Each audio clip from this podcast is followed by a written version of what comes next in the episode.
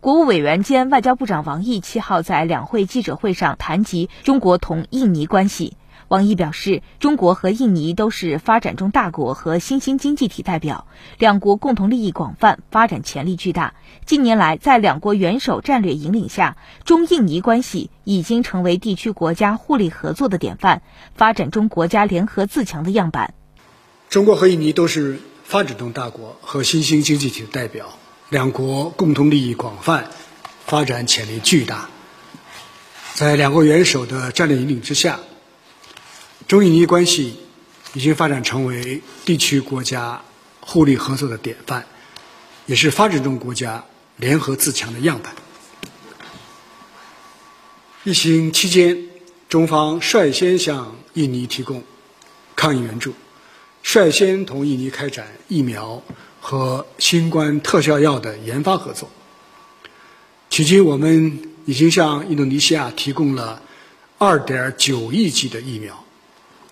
是对印尼提供疫苗最多的国家。中方共建“一带一路”的倡议，同印尼的区域综合经济走廊深度对接，两国贸易额去年同比增长了将近六成。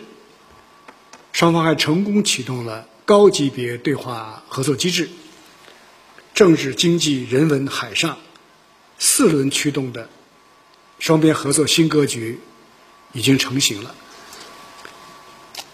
下一步，中方将会同印尼密切合作，要确保印尼建成区域疫苗生产中心，开展疫苗的全产业链的合作。我们共同来构建地区抗疫的防护盾。我们也要推动雅万高铁早日建成通车。为促进印尼的疫后发展，增进双方的互利合作，来提供更大的加速度。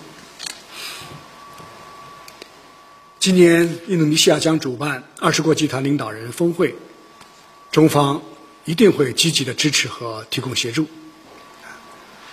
我们乐见围绕“共同复苏、强劲复苏”这一峰会的主题，促进创新、数字、绿色、卫生等领域的合作。